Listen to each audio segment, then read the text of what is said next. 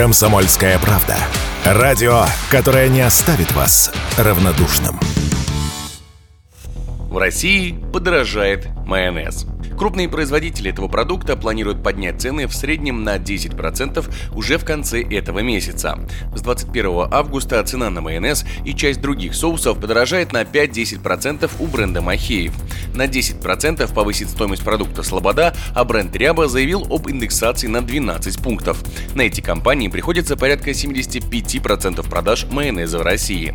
Рост цен напрямую зависит от продуктов, из которых производится соус, а также от удорожания упаковки. Однако поднимется ли цена в рознице и насколько, будет понятно через несколько месяцев после сбора урожая. Уверенность в этом радио КП высказал экономист, преподаватель, эксперт РАНХИКС при президенте России Владислав Гинько.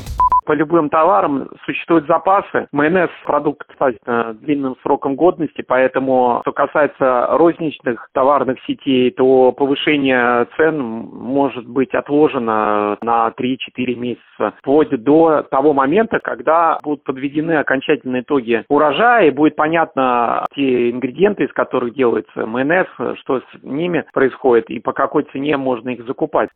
Рост цен на майонез может привести к банальному снижению спроса на него, тем более что у продукта есть большое количество альтернатив от кетчупа до майонеза, сделанного дома, рассказал Владислав Гинько. При том, что майонез, да, важный и популярный продукт, но у него есть товарозаменители, есть различные соусы, просто подсолнечное масло, не говоря о том, что люди могут делать домашний майонез. Спрос э, на майонез, он достаточно эластичный. Если цена будет расти, то потребитель будет просто меньше покупать, и все. Это нормально. По большинству товаров существует именно такая история. Примеры там, да, привести прохладительные напитки. Если вдруг резко дорожают прохладительные напитки, то ну, человек больше мороженого ест. Соответственно, и так же будет с майонезом происходить.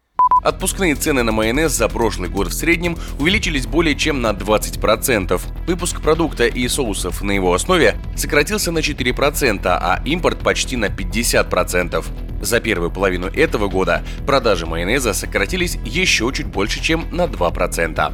Егор Волгин, радио «Комсомольская правда».